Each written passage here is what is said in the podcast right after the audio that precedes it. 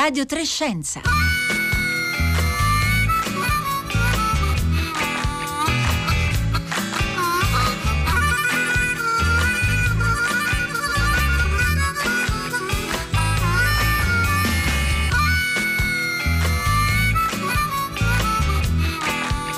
Mercoledì 15 settembre, buongiorno da Paolo Conte e benvenuti a Radio Trescenza. Se tutto andrà come previsto, domani notte sarà scritta una nuova pagina nella storia dei voli spaziali. Per la prima volta una missione privata porterà in orbita intorno alla Terra un equipaggio costituito esclusivamente da privati cittadini, senza un astronauta professionista a bordo. La missione si chiama Inspiration 4 e si svolgerà con la navicella Crew Dragon del colosso spaziale americano privato SpaceX di proprietà di Elon Musk. Sarà un passo decisamente molto più importante rispetto ai due voli suborbitali che pure hanno fatto molto scalpore, compiuti eh, nel, nello scorso luglio da realizzati da due grandi imprese private statunitensi impegnate nel settore aerospaziale. Ricordiamo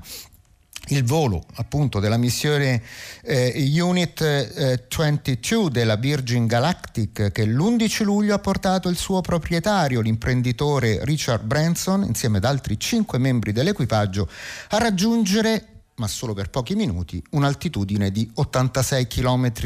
dal suolo e nove giorni dopo, il 20 luglio, il lanciatore New Shepard della Blue Origin, di proprietà di Jeff Bezos, il fondatore di Amazon, ha portato, eh, anche in questo caso per pochi minuti, lo stesso Bezos e altre tre persone ad una quota di poco superiore ai 100 km di altezza. Ora, benché importanti, queste due missioni non hanno però ehm, portato i loro equipaggi a orbitare intorno alla Terra, cosa che invece farà la missione appunto Inspiration 4. Di questo parleremo oggi con Luigi Bignami, divulgatore scientifico, grande esperto di missioni spaziali, do, al, al quale do il mio benvenuto qui a Radio Trescenza. Buongiorno Luigi Bignami. Grazie, buongiorno a tutti. E allora, prima di addentrarci nei dettagli di questa missione e del contesto in cui si è sviluppata, ricordo ai nostri ascoltatori e ascoltatrici il numero per intervenire in trasmissioni con le loro domande, i loro commenti, le loro perplessità, se ci sono, il 335 56 34 296 con il quale ci potete far sapere che cosa ne pensate di questo sviluppo di attività astronautiche eh, gestite da colossi privati e se secondo voi potranno potranno essere un impulso, uno stimolo per portarci, chissà, magari in futuro non proprio lontano, nuovamente oltre l'orbita terrestre. Eh, Luigi Bignami, prima di vedere chi sono i quattro membri dell'equipaggio di Inspiration 4, vediamo come in dettaglio come si svolgerà questa missione partirà questa notte quando in Italia saranno le eh, 2.02 eh, con un Falcon 9, il eh, razzo che ormai è al suo centodecimo volo ed è sempre andato bene ad eccezione di una volta, andranno eh, fino a superare ovviamente l'atmosfera terrestre, entrerà in attività il secondo stadio e qui eh, arriverà poi in orbita attorno alla Terra. E c'è già una prima particolarità, il fatto che la navicella raggiungerà una quota di 5 550 km, quindi ben 100 eh, km più in alto, 150 km più in alto della stazione spaziale. Saranno gli uomini più in alto che hanno mai viaggiato dai tempi dello shuttle quando andarono a riparare l'Hubble Space Telescope che comunque si trova sotto la loro orbita. Per cui da lì inizierà la loro grandissima avventura perché si aprirà questo boccaporto che di solito sulle Dragon serve per la attracco alla stazione spaziale, in questo caso invece ci sarà una cupola, la, eh, il più grande finestrino eh, unico, in un pezzo unico, eh, al di là di quello che c'è sulla stazione spaziale, ma non è in un pezzo unico, questo è invece davvero una cupola di vetro che permetterà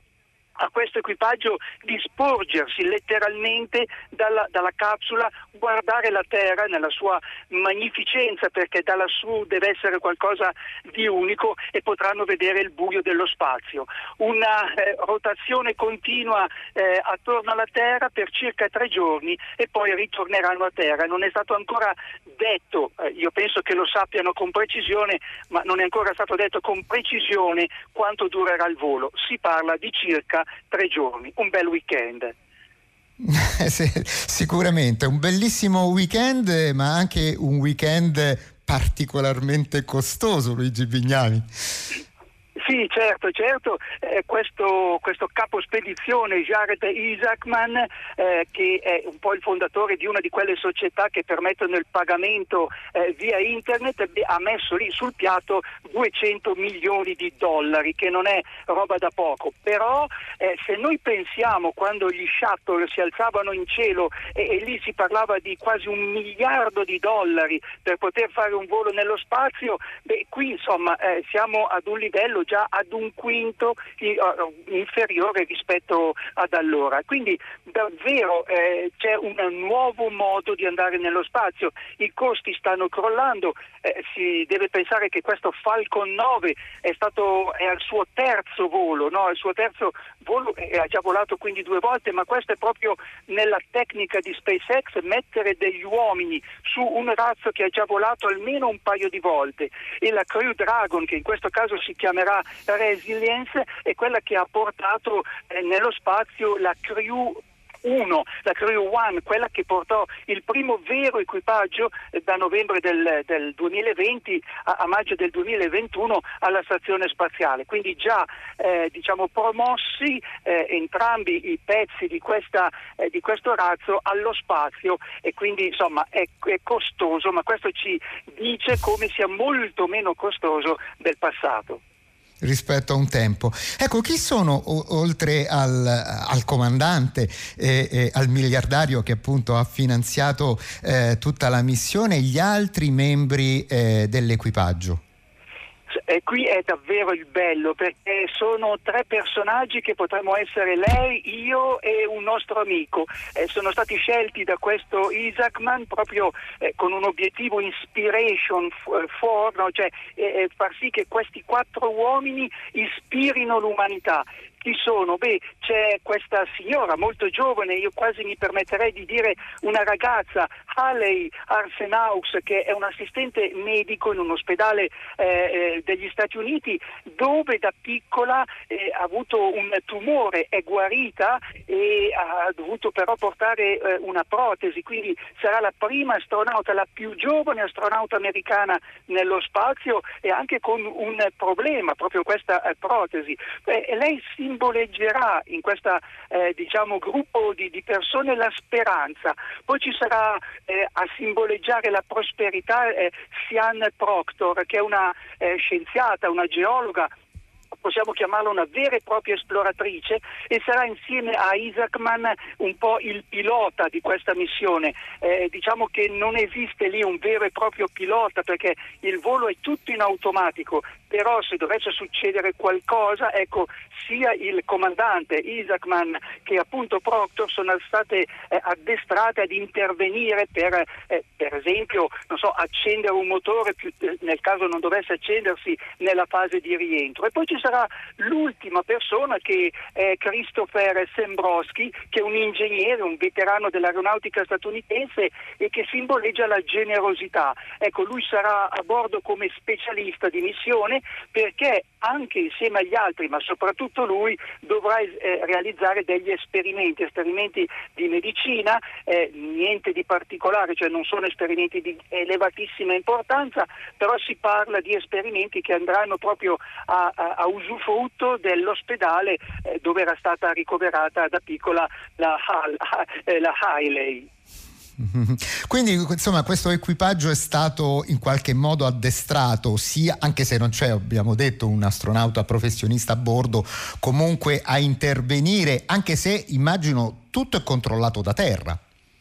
Assolutamente sì, tutto è controllato da terra ed è tutto eh, fortemente, altamente automatico, cioè non ci sarà bisogno di intervenire per far separare il primo stadio, per far separare la capsula, la Dragon dal secondo stadio, per eh, poi eh, andare verso l'orbita più esterna, verso l'orbita molto alta, non ci sarà bisogno poi nel momento del rientro di dover intervenire sui motori che dovranno frenare la navicella per fare staccare il modulo di servizio dal modulo dove si trovano eh, i quattro membri dell'equipaggio e poi ovviamente tutta l'apertura dei paracadute e così via. Nulla di tutto questo richiede l'intervento umano, è tutto in automatico. Ovviamente se qualcosa non dovesse andare per il meglio, ecco che allora richiede l'intervento eh, prima da terra se eh, fosse possibile e poi anche a bordo perché ad alcune piccole operazioni sono state eh, proprio addestrate. Questi uomini e queste donne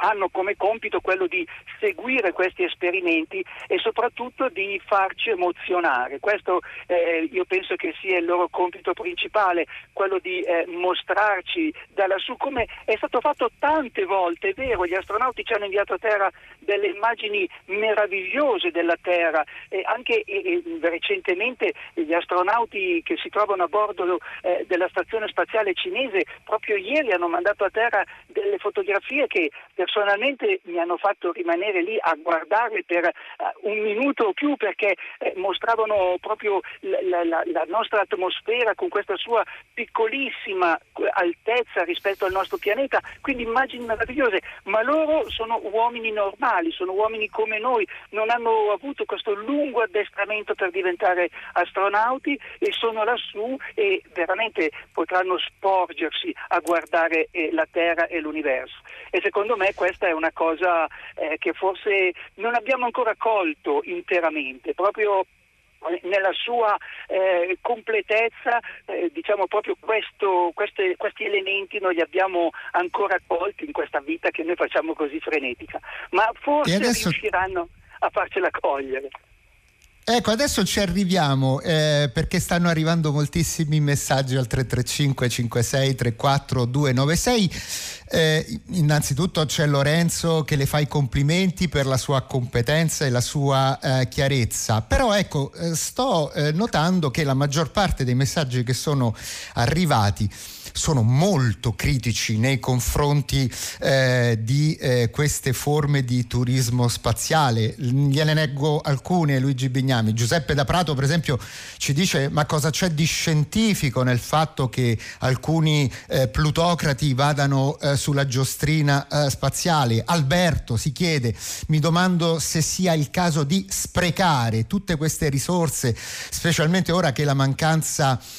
di materie prime rende evidente la finitezza delle risorse della terra. E poi ancora eh, Antonio che dice buongiorno ritengo che sia pura follia la cecità di questi paperon de paperoni che si divertono con lo spazio mentre la terra collassa. Diciamo che sono messaggi che eh, in qualche modo vedono eh, questa cosa in maniera questa, questa iniziativa queste iniziative di questi anni in maniera molto eh, più critica. Lei condivide eh, questi giudizi o forse bisognerà introdurre eh, qualche eh, riflessione su quello che sta avvenendo in questi anni?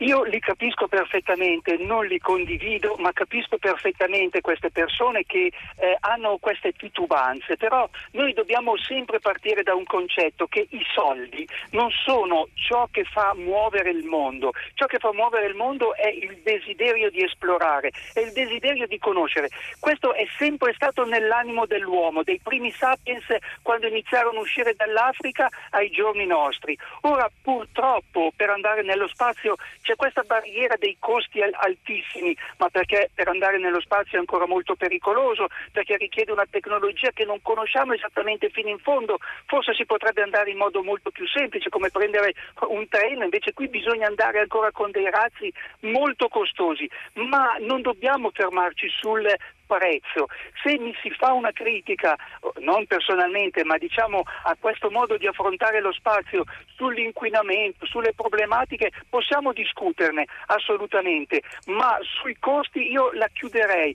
Chi ha vissuto gli anni degli Apollo dicevano ma ci, cosa ci vanno a fare gli americani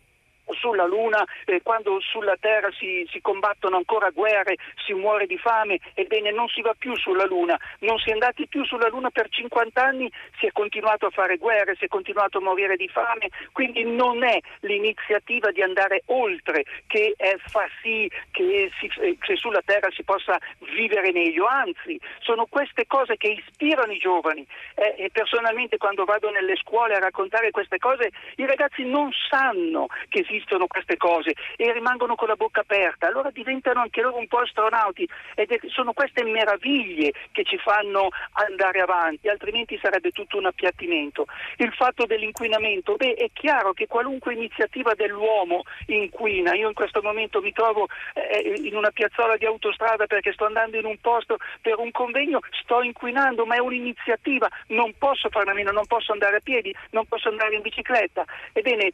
il fatto che questi uomini vadano lassù, innanzitutto fanno dei piccoli esperimenti, ma è un'apertura di una porta. Un giorno questa possibilità di andare lassù diventerà mm, una possibilità per tutti noi. Oggi chi dice ma cosa ci vai a fare in ferie che inquini oppure sei un paperon? De... No, ci andiamo in ferie, riposiamo, ma molti di noi vanno in ferie non per riposare ma per conoscere ed ecco qui questi uomini o quest'uomo che si pensi bene che questo Isaacman non è un un super paperone, una, nasceva da una famiglia povera, a 16 anni, ha lasciato la scuola perché non riusciva a pagare la sua famiglia a pagargli gli studi. E lui si è inventato una società, questa società che oggi eh, è, è la via, eh, permette a, a 200.000 alberghi di pagare via internet. Ebbene, quindi si è fatto con le sue ossa, quindi è un visionario, io li chiamo visionari, come tutti gli esploratori che ci sono stati nel passato e cosa ci andavano a fare in Australia a visitare un paese desertico? Cosa ci andavano a fare? Ecco, ci andarono, ci andarono, cosa siamo andati a fare al Polo Sud? Oggi capiamo che là, studiando il Polo Sud, conosciamo meglio la Terra. E allora lasciamo che queste iniziative ci siano, diciamo con almeno da parte mia un pizzico di invidia perché ci vorrei essere io lassù, ma eh, sono felice di vedere questi personaggi che godranno anche con me. Qui c'è un'ascoltatrice, Elisa, che ci dice: Io ci manderei i terrapiattisti, almeno si renderebbero conto che la terra è rotonda. E, ehm, e intanto continuano ad arrivare eh, messaggi insomma, che mm, riflettono posizioni molto, molto differenti, spesso molto critiche. Però, per esempio, Valentina dice: Stavo mandando un messaggio molto critico, ma poi eh, a sentir parlare con così tanto entusiasmo Luigi Bignami mi sono quasi commossa. Grazie, è bello a volte cambiare idea, ma la maggior parte dei messaggi che stiamo ovviamente poi pubblicando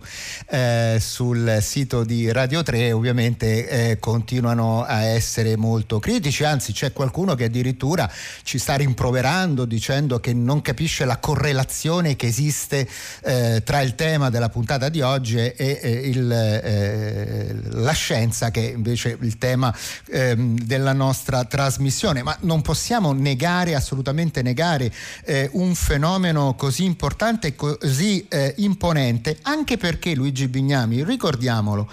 che eh, sì, il viaggio di Inspiration 4 è un esempio di turismo spaziale eh, che ci piaccia o meno, ma è anche, come dire, un volano fondamentale, importantissimo per SpaceX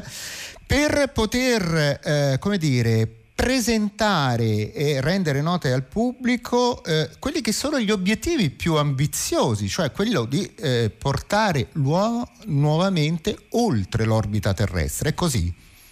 Certamente è così, certamente SpaceX ormai ha nei suoi obiettivi quello di riportare l'uomo sulla Luna nel 2024. Se voi andate a vedere quello che sta succedendo a Boca Chica in questi giorni, che è la base appunto di SpaceX, sta nascendo questo incredibile razzo alto 120 metri che dovrebbe partire come primo volo sperimentale proprio tra ottobre e novembre e che nel 2023 porterà un uomo attorno alla Luna, un giapponese attorno alla Luna e nel 2024 se la NASA riuscirà a stare al passo del signor Elon Musk porterà l'uomo sulla Luna e a lui dice addirittura nel 2026, eh, 2028 i primi uomini su Marte, anche se non ci riuscirà nel 2028 eh, potrebbe arrivare nel 2030. Ecco, tutto questo è una dimostrazione della, delle, della forza di questa nuova società. E poi ricordiamoci, questo volo che cosa dimostra? Se vogliamo tornare al nostro obiettivo di scienza, dimostra che noi domani mattina,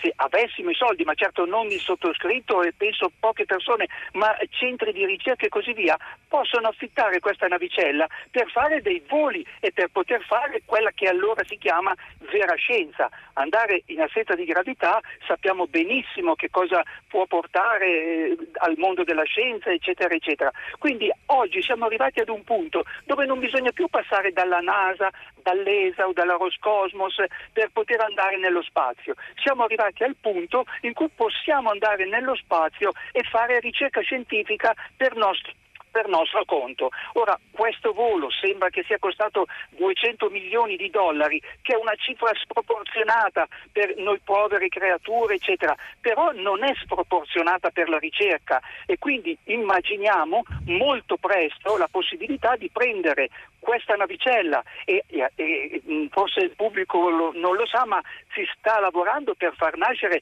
una stazione spaziale privata da parte della Axiom per far sì che si possa andare lassù e fare ricerca, oltre che fare turismo, anche fare ricerca. Quindi sono piccoli tasselli che a volte non sono, la scienza è stata sempre costellata di queste cose. Quando uno ha inventato, ha capito come funziona la bomba atomica e come funziona eh, l'energia atomica, ci ha fatto la bomba atomica, ok? È un aspetto negativissimo. Forse magari io posso, eh, ripeto, comprendere queste persone che dicono ah ma questi signori qui si vanno a fare il giro nello spazio e io sono qui a tirarla lì, ma come si dice a Milano, è, è, è, è davvero una cosa sproporzionata. Però attraverso anche questi piccoli sforzi si arriva a eh, farne altri che appunto poi fare scienza eh, approfondita lassù nello spazio, che è la nostra nuova frontiera. Ricordiamoci che l'uomo non può fermarsi eh, sulla Terra, lo disse Tsiolkovsky, il padre dell'astronautica russa e di tutte le e di tutte le, le, le, storie astronautiche, la Terra è una, la nostra culla, ma l'uomo non può vivere per sempre in una culla. Quindi noi stiamo uscendo dal nostro giardino, lo facciamo in tanti modi, questo è uno di quelli. Luigi Bignami, lei prima ha evocato la Luna e appunto il, come prossimo eh, target anche di queste imprese eh, private. E qui entriamo eh, in un ambito in cui si sono eh, registrate recentemente fortissime tensioni tra, proprio tra i due maggiori rivali di questa corsa allo spazio, che sono, abbiamo detto, Elon Musk e Jeff Bezos, e che riguardano proprio il vettore scelto dalla NASA per tornare sulla Luna nell'ambito del programma eh, Artemis che ci avrebbe dovuto probabilmente riportare sulla Luna secondo le prime eh, intenzioni nel 2024 molto probabilmente dovremmo spostare di altri quattro anni diciamo, il raggiungimento dell'obiettivo di questo programma. Ecco, che cosa è avvenuto eh, nel, potremmo dire negli ultimi due mesi?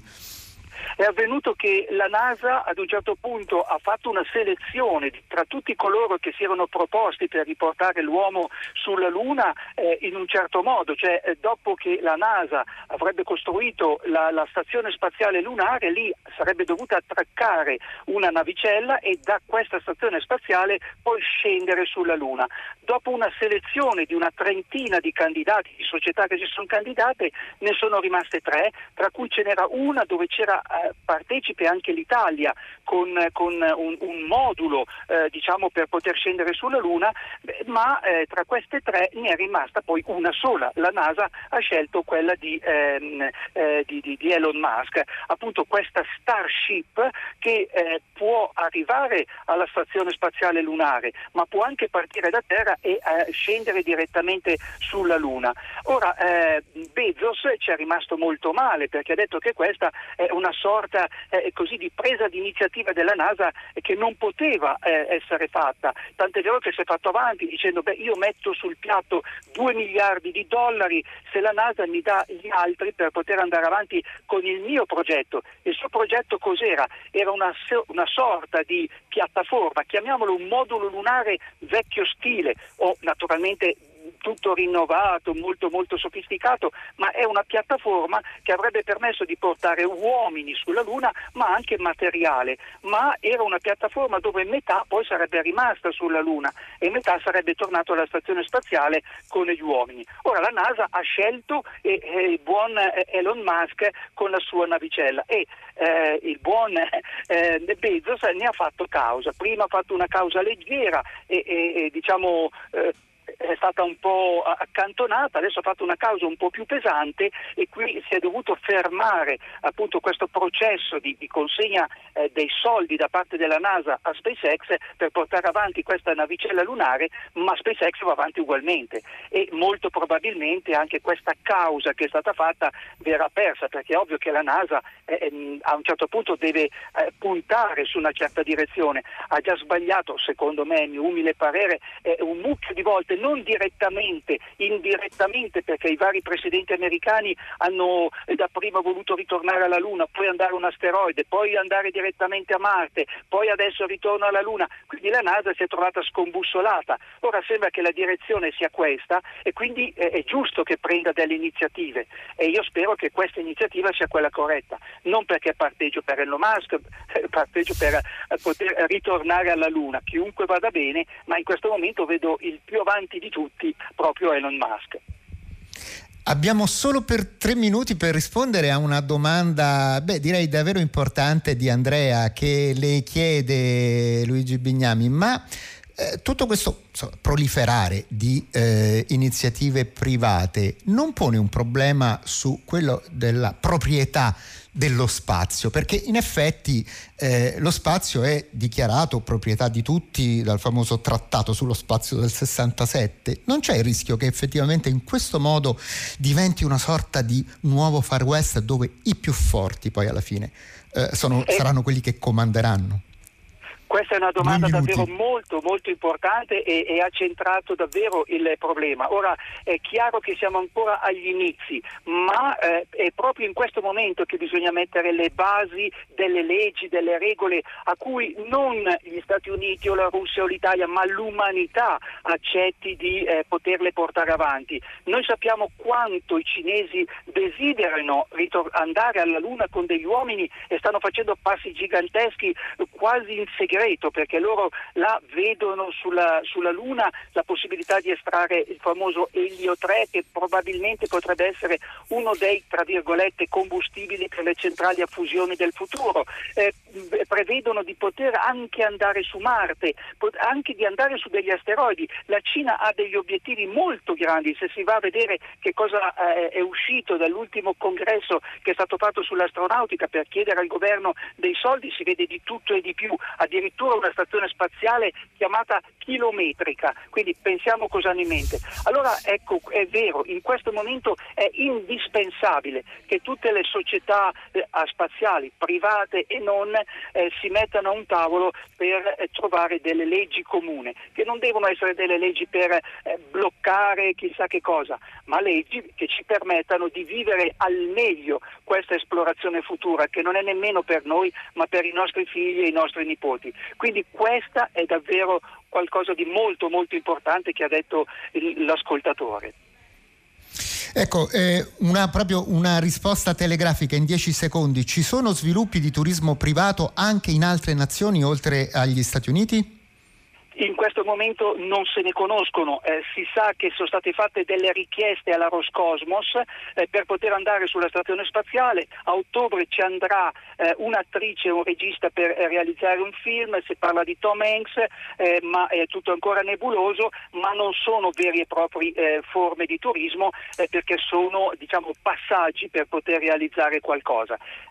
Luigi Bignami, quello... grazie. Prego, prego. Grazie, grazie, grazie per averci aiutato a mettere a fuoco alcuni degli aspetti più importanti di questa nuova corsa eh, allo spazio e, e, chissà insomma come, eh, come, come eh, si svilupperà la, eh, si, la, mm, tutta questa vicenda. Allora, Radio Trescenza, programma di Rossella Panarese termina qui. Io vi ricordo che questa puntata è andata eh, in onda grazie a Fabrizio Paccione, Roberto Roberta Fulci, Cristiana Castellotti, Marco Motta. Adesso la linea passa al concerto del mattino con Marco Mauceri e Arturo Stalteri. Un saluto a tutte e a tutti da parte di Paolo Conte.